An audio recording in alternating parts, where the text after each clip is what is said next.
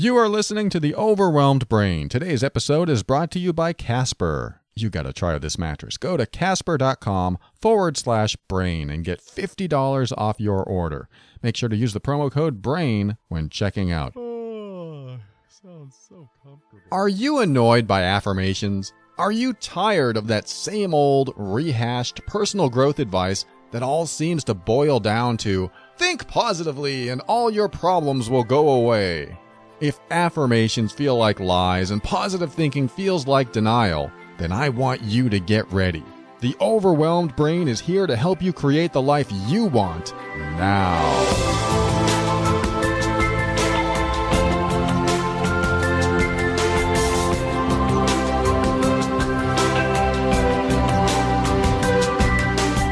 Hello and welcome to the Overwhelmed Brain. I am your host, personal empowerment coach, Paul Colaianni.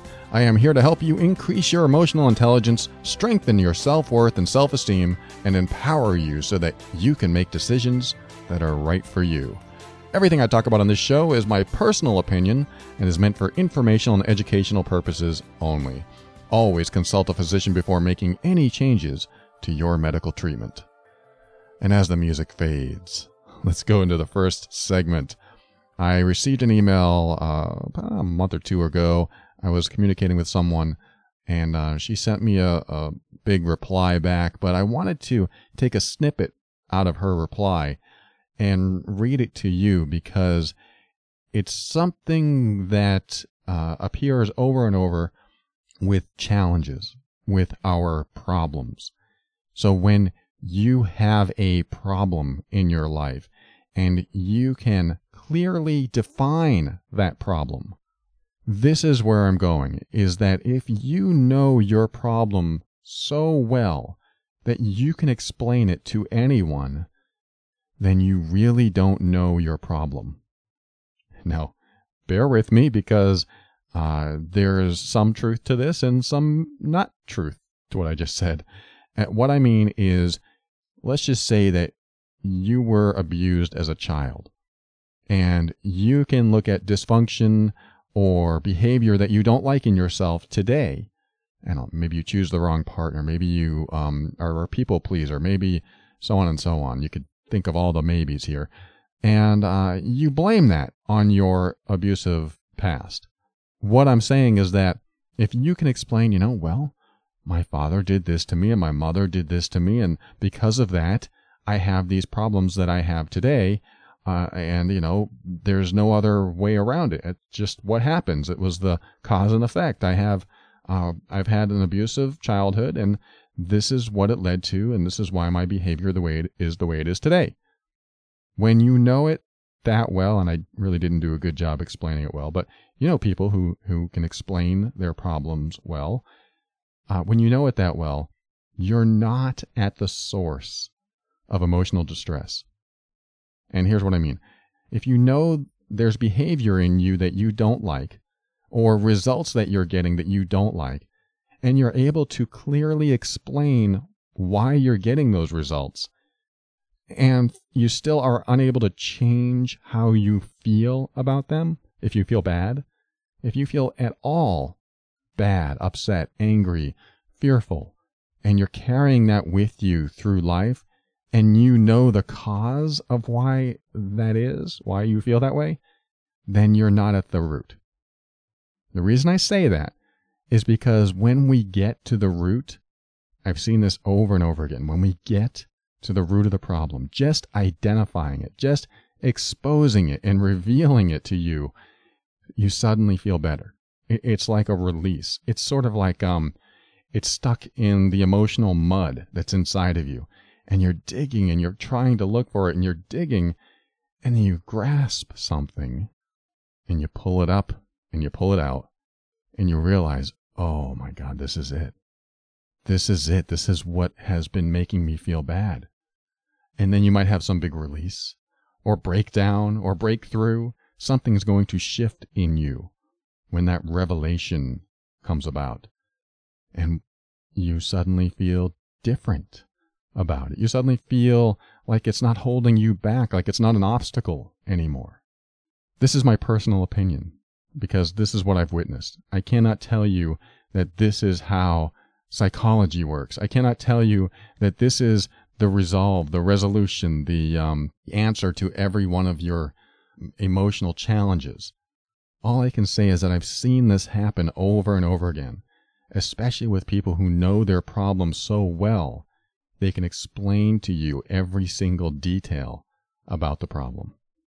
The moment you touch on the root of what's causing your emotional distress is often, and from my experience, almost always, the moment the emotional distress minimizes or even disappears.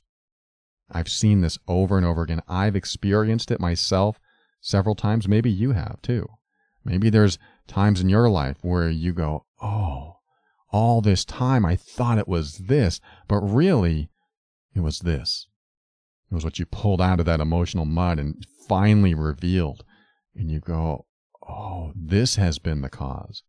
Now it may be related to what you've been explaining and what you know so well. It may be related to that, but uh, it's still something that you haven't touched upon.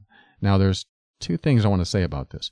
One, when you know something that well and you're still emotionally distressed about it, I want you to accept that you don't know it that well. This is what I used to call um, the I know syndrome.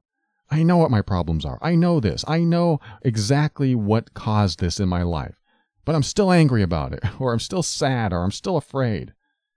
I need you to drop the I know syndrome. Stop knowing. because if you knew, then you probably wouldn't be getting the same results.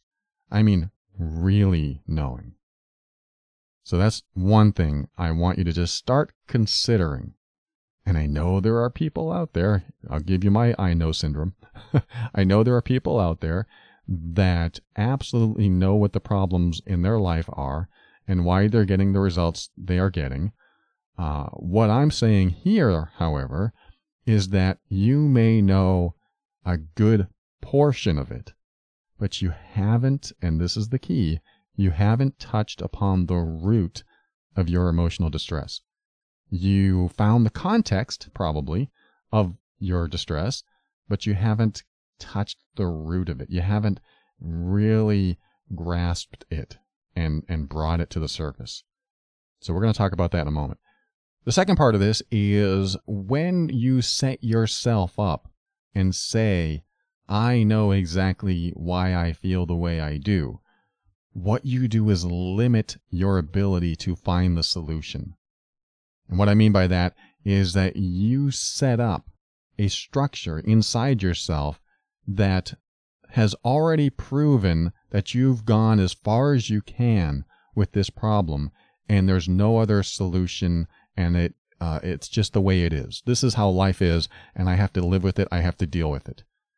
So when you say something like, well, I know why I'm always afraid of someone yelling at me, for example. When you say that, there's a good chance that you limit your ability to get out of the fear. Because what you do is create what I call a box of knowing. You create a box, and whatever's in that box is what stays in, and nothing else comes in. You know that. Now it is a personal reference. It is something you know to be true, and there's no reason to open the box and add any more information because you, have analyzed yourself over and over and over again throughout the years, and there's nothing you can do about it, so it just is what it is. I want you to start thinking outside the box and start believing that there might be more that you don't know about a particular emotional challenge in your life. So, first of all, what I'm going to do is share with you a snippet of this email and then comment on it. And uh, I'll just read it right now. This person wrote I choose people who have difficulty with intimacy because it validates my expectation that I need to earn someone's love through people pleasing. Now, when I read that, I believe that she knows exactly why she chooses people who have difficulty with intimacy. She knows it. It's, it's just something that she's absolutely aware of, yet she still does it. So, my response to that is something you may already predict that I'm going to say. if that were true, I don't believe you would choose those people, so it must not be true. In other words, she said, I choose people who have difficulty with intimacy because it validates my expectation that I need to earn someone's love through people pleasing. That's a, a long sentence and uh, took me a few rereads to understand what she was saying. But I say, if that were true, I don't believe you would choose people that have difficulty with intimacy. I believe that once you touch on the core of why you choose people who have difficulty with intimacy, that you would no longer choose them, that you would go through a shift, that you would make different decisions. This is why I'm saying that it's probably not true. I'm skating on thin ice here because I know that she believes, and a lot of people believe their story. And that story has been what they've held on to for so long and has given them some sort of um, foundation to understand themselves better. So it, they don't stay lost in confusion or a misunderstanding or, I mean, that place of not knowing is not pleasant. And, and so it, it sort of closes a loop in their life. I understand this. I've done this. In fact, my story uh, regarding the I know syndrome is when I was married. I learned about um, my judgment issues because my wife told me about them. she said I was highly judgmental. And so, you know, I started looking up what that meant and where does judgment come from. And I learned uh, what I believed everything I could learn about judgment and then really concluded that my judgments come from when I was younger, living with an alcoholic. Uh, I didn't want him to drink because if he drank, then that meant he didn't love me and he was also scary and he could be abusive. So that must be where my judgments come from. So that's what I need to work on.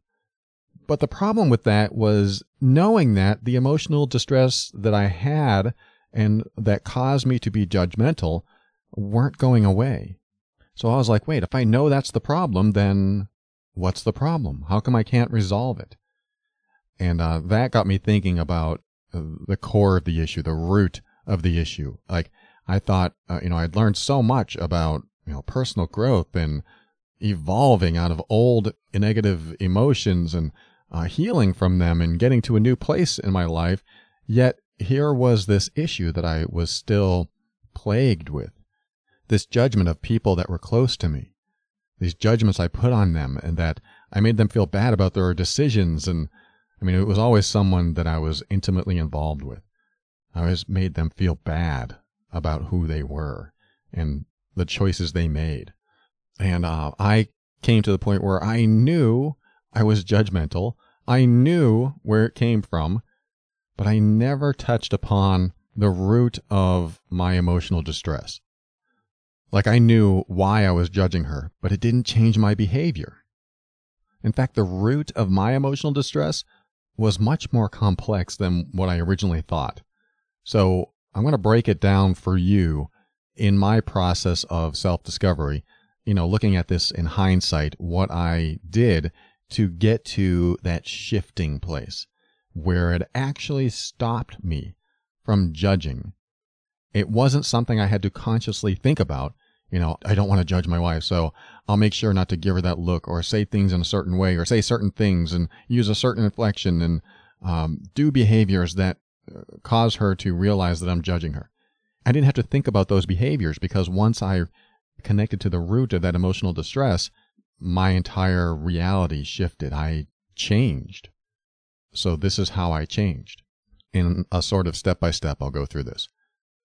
Uh, what was the problem? Problem is, I wanted her to not eat junk food because I wanted her to not get heavier. This is when I was highly judgmental and less mature, uh, more shallow, and uh, just not the way I am today at all. But I want to be as transparent with you as possible, just in case you're going through this or you're experiencing it in any way. So I'm being a bit vulnerable here, telling you about my faults when I was younger and um, I hope you'll be lenient with me as I go through this. All right, so the next one is if she got heavier, I believed I would not be attracted to her. I mean, That was the obvious next step in my mind at that time.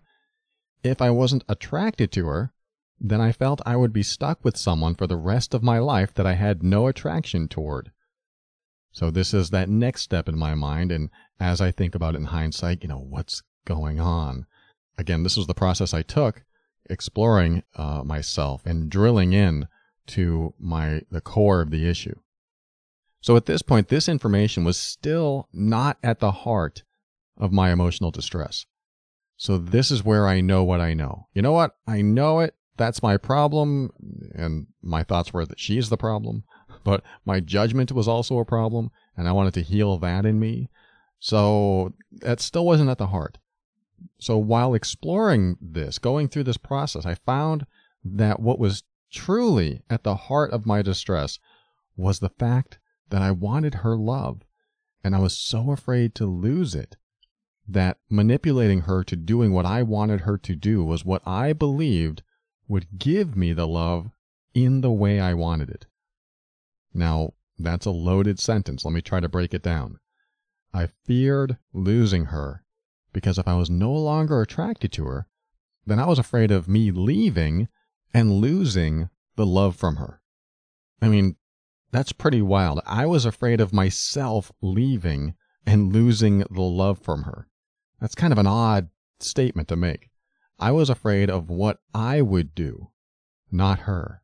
I was afraid of leaving because I would lose the love and support that she had for me. When it came down to it, I was afraid of myself. Once I realized this, this is what caused the shift inside of me. This is what caused me to take the focus off of her and onto me. I mean, I think about it now. It's so complex. I mean, we think this is the problem, yet when we drill into it, and it turns out in, in this example that I used, I mean, this is really what happened to me. I would have left her if I was unattracted to her, causing me to lose the love that she had for me and I didn't want to be without that love. So I stayed and became judgmental and manipulating so that she would do what I wanted her to do so that I wouldn't leave her. That's just mind boggling.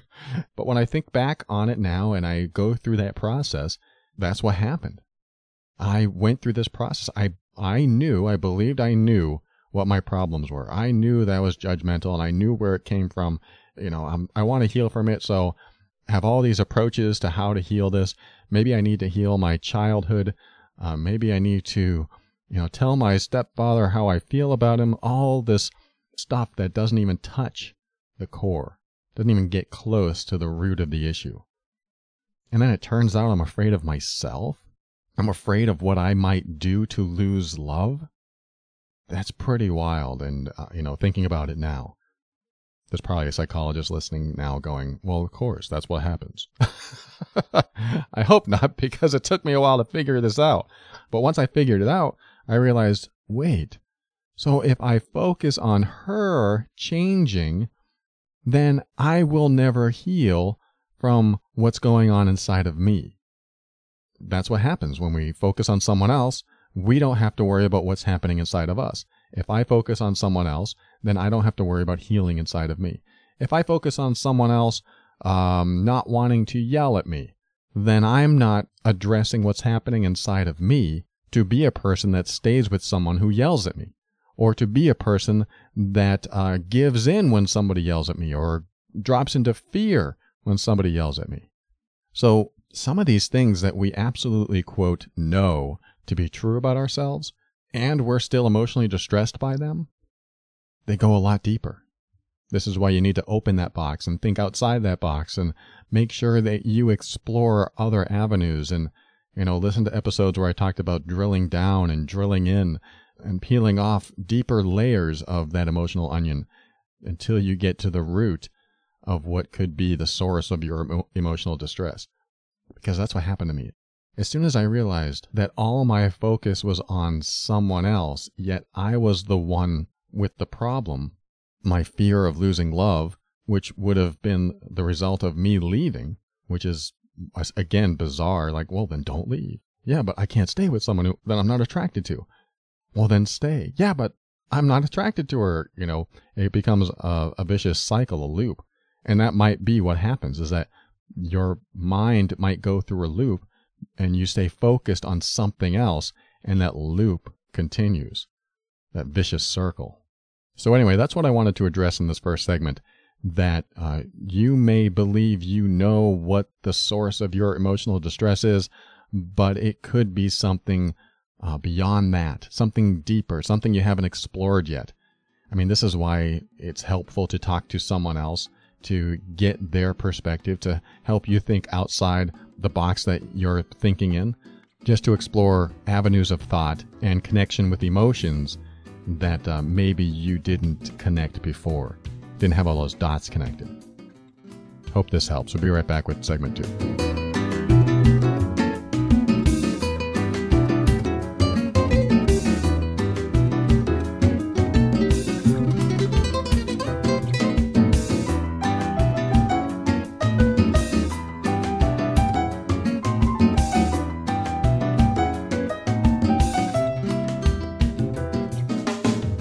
You know, it's about time we got a new mattress. My girlfriend and I have had this mattress we're on for about know, five years now. I never realized just how much my back hurt because of it. I used to blame everything but the mattress. I blamed my workout, um, the way I lifted heavy objects, the way I washed dishes. The truth is, none of those things are the cause of my back pain. In fact, just a couple months ago, I realized how much pain I was in just lying flat in our current bed. I started connecting the dots, but you know, I, I still wasn't convinced. But one night, I was really fidgety. I kept twitching. I think I had caffeine that day or something. So instead of twitching in our bed and waking my girlfriend up, which she hates to be woken up, uh, I decided to go to sleep in her son's bed. Uh, he was at his dad's house, so it worked out. The next morning, I woke up and uh, I felt no pain. In fact, I had a great night's sleep finally I had the information I need and was able to pinpoint the cause of my back pain our mattress. I now know it's time to change it out, and I'm going to look at Casper. Casper has created what they call an outrageously comfortable mattress sold directly to consumers, eliminating those commission driven inflated prices that you'll often find at uh, brick and mortar stores. Its award winning sleep surface was developed in house has a sleek design and is delivered in a small, how did they do that? sized box. Casper is revolutionizing the mattress industry by cutting the cost of dealing with resellers and showrooms and passing that savings directly to you. When you combine supportive memory foam that's got just the right sink and just the right bounce, and a breathable design that sleeps cool to help you regulate your temperature throughout the night, you have an amazing mattress. On top of all that, and this is one of the many reasons we're looking into Casper ourselves. Buying a Casper mattress is completely risk free. You get to use it for 100 nights with the option of returning it without question.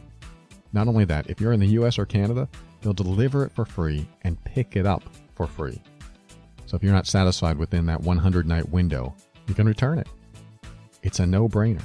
And that's not easy to say on a show called The Overwhelmed Brain. So join me in your search for a new mattress. Casper wants you to try before you buy because they believe you'll commit once you sleep on it for the first time. Hey, you know what? We spend a third of our lives on our mattress. Might as well get one that you can't wait to lay on. So do what I'm doing. Visit casper.com forward slash brain. When you do that, you'll get $50 off your purchase. An already great deal with money off the top. Go to casper.com forward slash brain.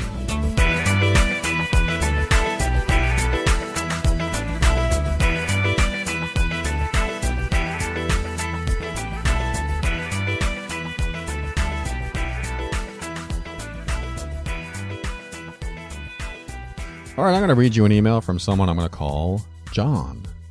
He says, uh, Me and my partner of many years have recently broke up. Uh, I had become very needy and based my life around her at, uh, for the past couple years. All the classic signs were there, although now I am addressing this. She, by her own admission, does not show her feelings or emotions very well and has a slight fear of intimacy. She has a tendency to brush problems under the carpet and never really deal with them. She is quite a spiritual person working on her problems in her own way, while I'm doing a lot of reading, your book and podcast included, of course, plus other self help online stuff. She doesn't want to go to counseling and she feels uncomfortable talking about this type of stuff. Uh, for quite a while, I've been saying something isn't right between us, but she assures me everything is fine. Now she realizes there's a problem, but I feel like her telling me everything was fine at the time was wrong and she should have listened or helped more. Uh, now, the other part. Before we separated, there was clearly something wrong that I couldn't pin, put my finger on. Although things hadn't been right for maybe a year and a half, this was different. And then I did something maybe I shouldn't have. I read her diary. In it, she talks about someone other than me, saying something like, he is so different than him, not using any names. I challenged her on it, and she said it wasn't a specific person, and that she was just writing down thoughts and meant to throw them away. She has said it may have been about the old me or even herself. After this, we decided it was not working and we needed time apart. She said that her leaving is not about another man, just us. And she has no issue with the fact that I read her diary, as if I hadn't, we might have ended up hating each other, living under the same roof anyway. Her words, not mine. I have a feeling she left it out on purpose, but she denies this. As it stands, we are still getting on. We have been uh, on a few dates, which is something we never really did in the early days. We have also ended up in bed a few times, which was great at the time, but maybe a mistake. She had a troubled childhood, alcoholic parents, and her mother was also abusive, and they never had a good relationship. I believe some of this has affected her more than she will say and is a factor in the situation we are in now. I have tried to support her, but she tends to push me away, so I don't know what to do in those situations. I feel I should have done more in hindsight. We both said that we wanted to work out and be back together, although, due to the way she seems to go with the flow and not open up, can I trust that she is telling me the authentic truth? Or is she just hoping things will work out and if we go with the flow? I sometimes feel like I make excuses for her, but deep down I know she is a good person, and I do love her. And in her way, she loves me. But can I trust that she is being authentic and honest with me, or doing the usual pretend everything is okay and I am happy routine? We have plans for the future, and I try to talk about these as sort of a new start, and she agrees, but I do have that little doubt about her genuineness. Any advice greatly received and appreciated. All right, John, I've highlighted some of the things I want to talk about on your email, and I hope uh, my insights and opinions will help. You said she has a tendency to brush problems under the carpet and never really deal with them. Uh, if that emotional energy is stored, it will come out in different ways, in different uh, destructive ways that certainly will not be beneficial for your relationship. So I hope she has a way to uh, express herself safely because one of the other things you said that is she doesn't want to go to counseling because uh, she feels uncomfortable talking about this type of stuff. So here's where you have to come in as the safest person in her life. I mean, I don't know if you're together now or separated. I mean, some of the things that you said, you're you said you're separated, but you're talking about the future, so it was kind of confusing. I guess you're trying to work it out. But um, if you really want to work this out, I mean, you said that her past has some abuse in it. This puts you in a very precarious and sensitive position of being someone that is her immovable rock, is her completely unwavering, safe person. The most unwavering, safest person she can find. Now, what's going to happen is that as you show up as this unwaveringly safe person she can tell anything to, it's going to be at her pace on her own time, and it may take a long time. It may take a very long time for her to get to a place of opening up to you. And how do you become safe? You listen without judgment. You hear things that might sound offensive to you and even blaming towards you. And instead of being defensive, you say, All right, what else you got? Go on. You know, keep sharing. I mean, you don't necessarily say it like that, but you just listen. And you go, oh, okay. You just listen and you give her every right to feel everything she's feeling. Because, just like I said in the last segment, a lot of it's probably not going to be about you. Some of it will be. I mean, reading her diary, which I comment on in a second. but uh, just listen and let her be. Let her express. If she's upset with you, let her be upset with you. Providing that safe zone isn't a time to defend yourself. It's not a time to be judgmental. It's not a time to analyze and try to fix. It's just listening, giving her that safe space to express. If she doesn't have that, then she's never going to meet you where you want her to meet you. She'll never feel comfortable. So if she's not going to go to counseling, then she needs to feel safe being vulnerable around uh, the closest people in her life. Hopefully, that is you, and you give her that space. But it takes a very special person to be there for someone and be safe and not react to the things that are said about you. You need to be safe for her. And that may take a lot of practice.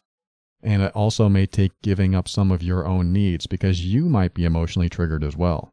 And when you're emotionally triggered, it's hard to provide that space when you feel like you need to speak up and say, well, that's not what I meant and that's not what I said.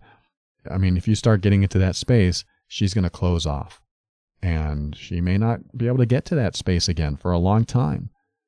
So, anyone with an abusive past that doesn't really feel comfortable showing their true emotions needs that space continuously a lot.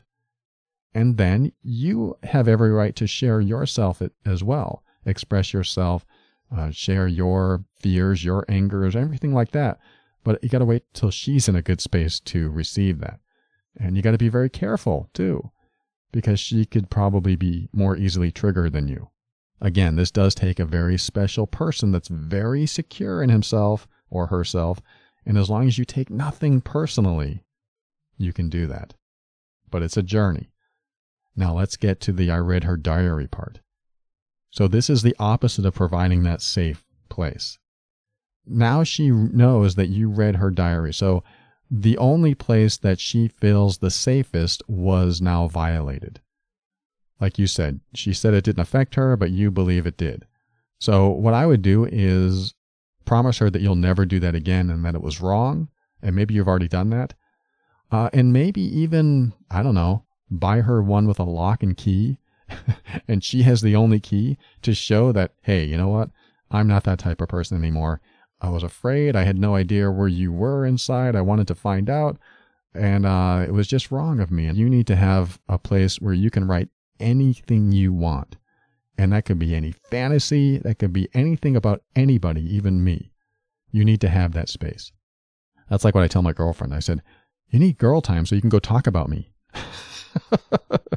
so anything that's pent up, anything that's like building up inside of you, go vent it out with the girls. That's good. That's what I want you to do. And then, you know, if you want to talk about it with me when you get home, great. But I try not to repress her in any way. I want her to feel safe telling me things. And then when she feels like she needs to talk about it with someone else, absolutely go out and do it. And I won't ask anything. And I don't. I let her do that. I want her to talk about me. And the more she does this, the more good stuff I hear back. the more I hear that uh, I was bragging about you today. And I love that. And that's the goal for all of us, right? We want our loved ones to brag about us. How will they brag about us? When we let them do whatever they want. When they, when we let them be independent, when we let them have their own thoughts, even if those thoughts include other people that aren't us. Because I tell you what happens when they are fantasizing about their dream person and we allow them to have those fantasies about their dream person, we typically become their dream person. it's it's interesting how that works and it's scary to go through, especially if you know they're fantasizing about someone else. It's a scary place to go to, but that's why they have a diary and that's why they have friends so they can talk about things that we really shouldn't ask about. So when it comes to reading a diary, I would make that completely off limits and do whatever you can to give her her own space. Yes, you can be a safe zone to express to, but she needs other places as well to be expressive. And if that's in a diary or with her friends, she needs to have it. Now, something else that you said I've tried to support her, but she tends to push me away, so I don't know what to do in those situations. I feel I should have done more in hindsight. So I don't know what it means when you say I've tried to support her. That's um, a very broad comment. If you try to support her by calling therapists, by giving her self help books, by telling her what she needs to do to fix herself, that is not necessarily supportive. it sounds on the surface like it might be supportive, but it's not. Uh, what it does is say, something's wrong with you. I'm going to help fix you. I want you to be happy. And in order for that to happen, I will give you the solutions for you to be happy so that you're not broken anymore. It all points to there's something wrong with you instead of everything you are is okay with me. And there's a big difference. So when you say, I have tried to support her and she pushes me away, that kind of tells me that your type of support is a perception of her being broken or needing repair. Now, she may think that she is broken and needs repair or not. I don't know. But she's allowed to think that, but you're not. yes, you're allowed to think anything you want, but I recommend that you don't think of her as broken or needing repair or needing therapy, and just think of her as everything that she is is okay with you. Everything you are is okay with me. But then when she says, uh, I need to talk to someone, you can go, okay, just let me know if you want me to um, set something up for you or if you want me to stay out of it. I mean, this is the safe place you're giving her. As soon as you step in and go, great, I know someone, I'll call them for you, forget it. now she's going to feel like um, she's being coerced into something, and she might even feel like you've been thinking about it for a long time, and you don't want to go there. You just want to be open. You know, you say that she goes with the flow. You want to go with her flow. That's a great way to look at it.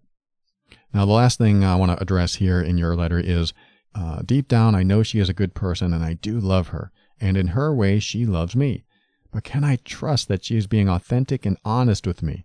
Or is she doing the usual pretend everything is okay and I am happy routine?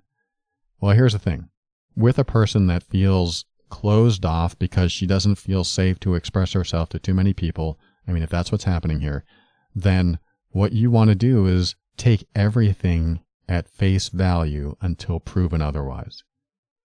Believe her until there's a reason not to believe her.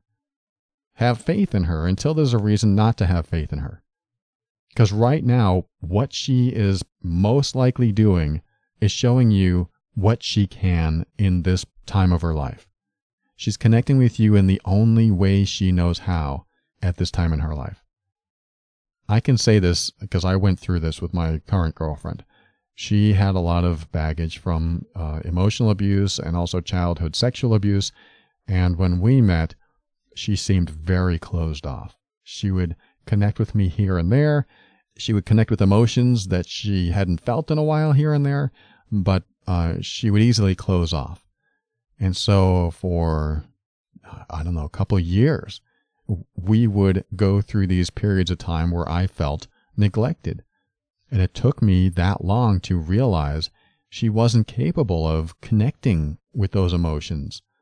And as we went through the months and years, I've always provided that safe place for her to express herself. And it took her many years to go through a healing process where she's finally in a relationship where she can express anything to the person that she's with to start connecting with herself again. And that's what it took is that I allowed her to connect with herself, really pretty much bypassing my own emotional needs. I'm not saying you have to do this, but like I said, it takes a very unique individual to be with someone who is very closed off because of trauma or abuse in their past. If you can be there for her and see her as perfect no matter what, and see her as not broken, see her as everything she is is fine with you. And especially if you can be her emotional rock that no matter what comes out of her mouth, even if it's against you, you're not going to be triggered and go off on her. Because as soon as you go off on her, she closes up again. And now it might take even longer for her to reconnect with you. And that's tough because um, the more that happens, the more she closes off, and the more, quote, everything's fine, nothing's wrong, and you'll feel that distance. So, whatever distance you're feeling now, if and when you guys are together and you're trying to build a future together, you have to take what you can get.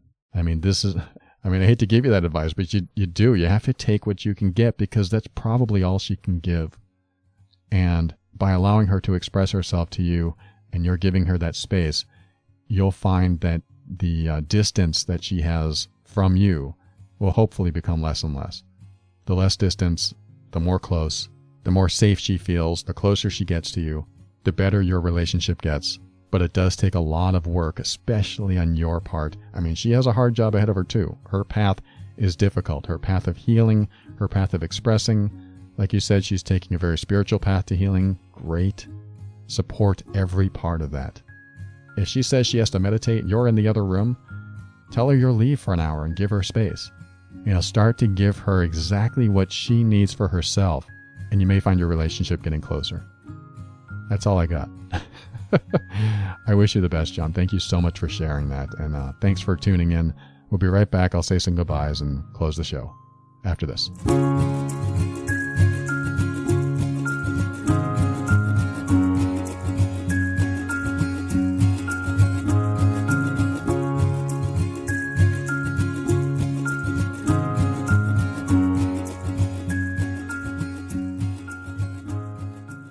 Thank you for listening to another episode of The Overwhelmed Brain. Thanks to Casper. I'm looking at their mattresses as we speak, and I want you to do the same. Visit casper.com forward slash brain and get $50 off your order. Make sure to use the word brain during checkout to get the discount. And thanks to Jaylon or Jylan, I, I'm so sorry I don't know how to pronounce your name, of makingmrsm.com for her mention and gratitude of the overwhelmed brain in her blog. You are very much appreciated. And thanks to Christine for her five star review of the Overwhelmed Brain book in Amazon. Hey, she says it's a great book and guide on how to get out of old habits and ways of thinking. Thank you, Christine. I think that's a good analysis.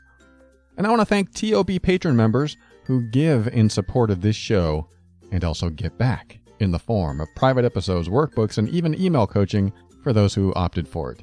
And I want to thank some very specific TOB patron members because they've been with me for a long time. They've been supporting the show. They are the long term supporters. And I appreciate you, Robin, Mandy, Clifton, Stephen, Jamie, Ton, I hope I pronounced that right, and John. Thank you all so much. And thank you to all patron members. I appreciate your support. If you want to support the show, visit patron.theoverwhelmedbrain.com to become a member. Or if you're not into that, use the Amazon link at theoverwhelmedbrain.com. The Amazon link is the easiest way to give back, so if you've been listening and listening and listening and learning and growing and healing, use that Amazon link every time you shop. Your shopping habits are making a difference, so thank you. And now for a special offer. I've never done anything like this, but I was trying to figure out how else I could give back to those who give to me and give to the show. As you may or may not know, I've created a workbook on emotional abuse. It's called the MEAN Workbook. The acronym MEAN stands for Manipulative and Emotional Abuse Number, and it's designed to help you gauge just how much of it might be going on in your relationship, and also how to get out of the cycle of abuse, how to start healing, and your next steps beyond that. Anyway, the workbook is available now, and I'm offering something special for those who purchase it. I want to offer you the opportunity to sell it yourself as an affiliate. What that means is that after you purchase the workbook, you'll be qualified to sell it to other people at a 50% commission. It's really easy. All you have to do is share a link that I send to you and just share that with someone that you think needs the workbook. And then when they purchase it using your link, you make money. And currently, the price of the workbook is $39. I don't receive that entire amount because some fees are taken off the top. They're minimal, but after the fees, you'll receive half of the final sale. Pretty cool, huh? So if two people purchased it using your link, you'd make your money back on the original purchase. Anything beyond that is what someone might call gravy. like I said, I've never done this before because, frankly, it's odd telling you, hey, I want to help you make money. But really, that's what it is. I thought it might be something that some of you could use anyway, so that offer is on the table for anyone that purchases the Mean Workbook. So go to theoverwhelmedbrain.com forward slash mean to learn more about it. And if you've already purchased and want to get in on this program, send me an email, paul at theoverwhelmedbrain.com, and I'll tell you what you need to do. I'm getting incredible feedback about the workbook, so I know it's an effective tool for people who think they might be in an abusive relationship. So let me know. I'm happy to set you up as an affiliate. It's easy and a good way to help others that might be in a situation that they aren't sure how to handle. All right, I got through that uh, special offer. so finally, thank you to Kevin MacLeod of Incompetech.com for some of the music transitions in the overwhelmed brain. And in closing, I'd like to talk about your intuition.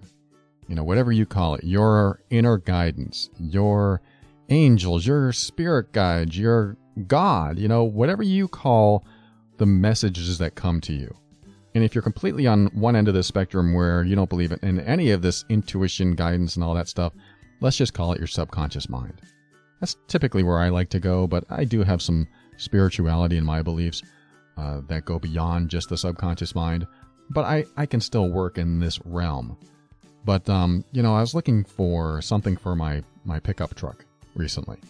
We're going to be taking a trip to New Hampshire and we're going to make a stop in Pennsylvania uh, because my girlfriend has a music gig there, but my pickup truck doesn't have a back cover, doesn't have a camper top, doesn't have anything. So if we were to use my truck, then how are we going to haul the gear that we need for keyboard, my guitar, my amplifiers, her equipment, there's all kinds of equipment. And I was looking online trying to figure out, okay, what can I get? You know, they have those flat covers that roll or slide or fold and they cover the bed, but none of them are waterproof. Plus, my truck is a bit older and it has a bed liner. So there's not a lot of options. It's hard to find like uh, used covers or camper tops, and the bed liner gets in the way. So it's been difficult for us to get something that works. So just today, uh, as I'm recording this, is uh, Saturday, the day before the the show airs.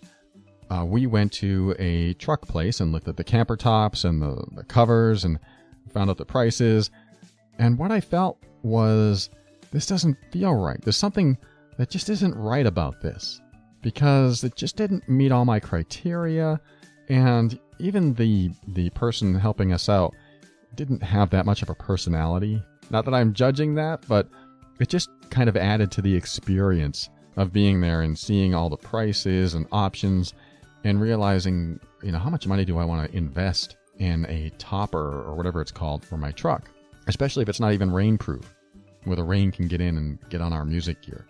So I had these feelings come up, and uh, there were no particular thoughts attached to those feelings, but I felt something and this happens to all of us. We feel something. Something doesn't feel right. I don't know if you've ever been in a, a, relationship where something didn't feel right. And the person that you were with explained it away. And they did what I call bypass your intuition, where you had some intuitive thought, like something doesn't feel right. That's where I usually go is something doesn't feel right. But if there's enough logic and rational explanation, it will bypass my intuitive thought.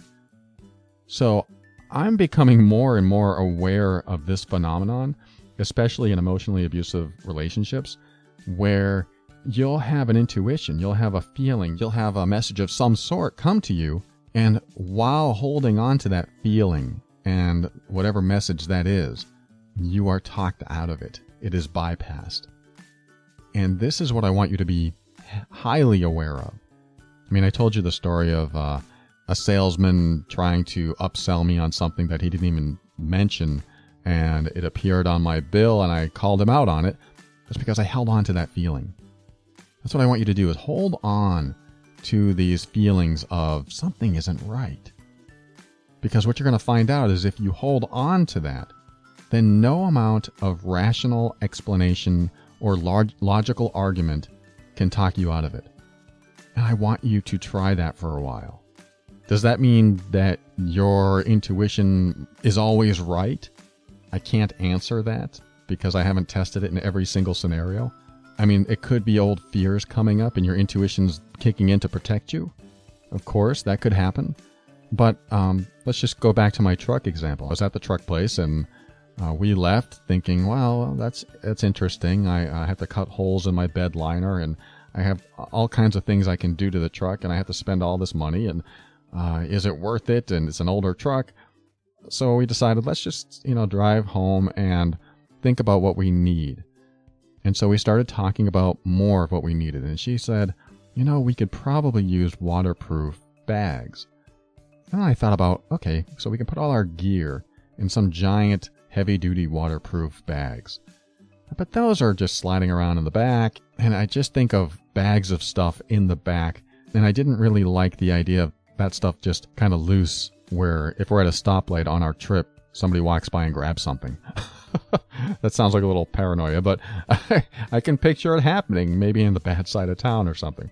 And then the idea came to both of us of having some sort of waterproof container. I was like, oh, so we started looking at that. And then when we got home and went online and started taking a look, we found it like a vinyl heavy duty waterproof box shaped bag or something. I don't know what to call it. It's like a truck bag. And the bag filled the bed of the truck. And suddenly, that felt right.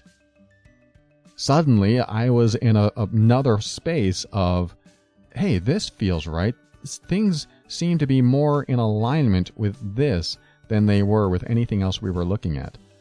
The price was right, the features were right, functionality was right, the look was right. Just felt right. And within 20 minutes, I had it purchased. They're shipping it to us, and we're going to have it before we go on our trip. And after my purchase, it wasn't like a, oh no, I hope I did the right thing. It was, hey, this feels pretty good. This is exactly what we were looking for. And it was because I held on to that feeling. I didn't like how I felt at the truck place. I didn't like how I felt even before that. I didn't even share before that. I was looking online for lids and camper tops, and just nothing seemed right. Nothing felt right. And then when we saw this, it felt right. Now, what does this have to do with you? This is all about me, I know. The idea is when you're in a conversation with someone, this is where it's leading, uh, or in a situation where you do have a feeling that doesn't feel right, hold on to it. Keep it. Because what happens, especially with people that don't have our best interest in mind, is they can bypass our intuition. And I don't want you to bypass your intuition. I want you to get used to your intuition, or whatever you call it, and start believing that there's something valid about it. And let me give you my most practical explanation of this. Your subconscious mind puts together all the pieces before your conscious mind figures it out. Your subconscious mind already knows what you need. And when you get a bad feeling, my interpretation of that is your conscious mind having a conflict with your subconscious mind. Now, what happens with people that don't have your best interest in mind, they will do their best to bypass your intuition by forcing your conscious mind to accept their logic overriding your subconscious mind. In other words, your intuition. That being the case, I want you to start being aware of, if you're not already, of the feelings that you get. And if you're one of those people that say, well, they're just feelings, they're not thoughts, everything should be thought logically and analytically. I think there's a time and place for that, but I also believe that deep in your subconscious recesses, that it already has been thought of analytically and logically. All of the variables have been considered, which is why you're getting the feeling. So if you want my practical approach to intuition, that's what that is. That's how I see intuition, is that all of the analyzation has already taken place and our conscious mind is there to make a decision and or take action on what we feel. The conflict is when our conscious mind is about to make a decision that our unconscious mind doesn't agree with. And what, 99 out of 100 times, maybe all the time, our subconscious mind already knows the answer. At least when you get that feeling. That's what I mean. So when you get that feeling, that means, hey, my subconscious mind already knows the answer to this. And that's what I want you to pay attention to. And just see what happens if you do go along with your intuition. And there are many ways to build trust in your intuition. And one of those ways is to keep an open mind and step into your power. This will help you be firm in your decisions and actions so that you can create the life you want. Always take steps to grow and evolve. You are powerful beyond measure. And above all, and this is something I absolutely know to be true about you, you are amazing.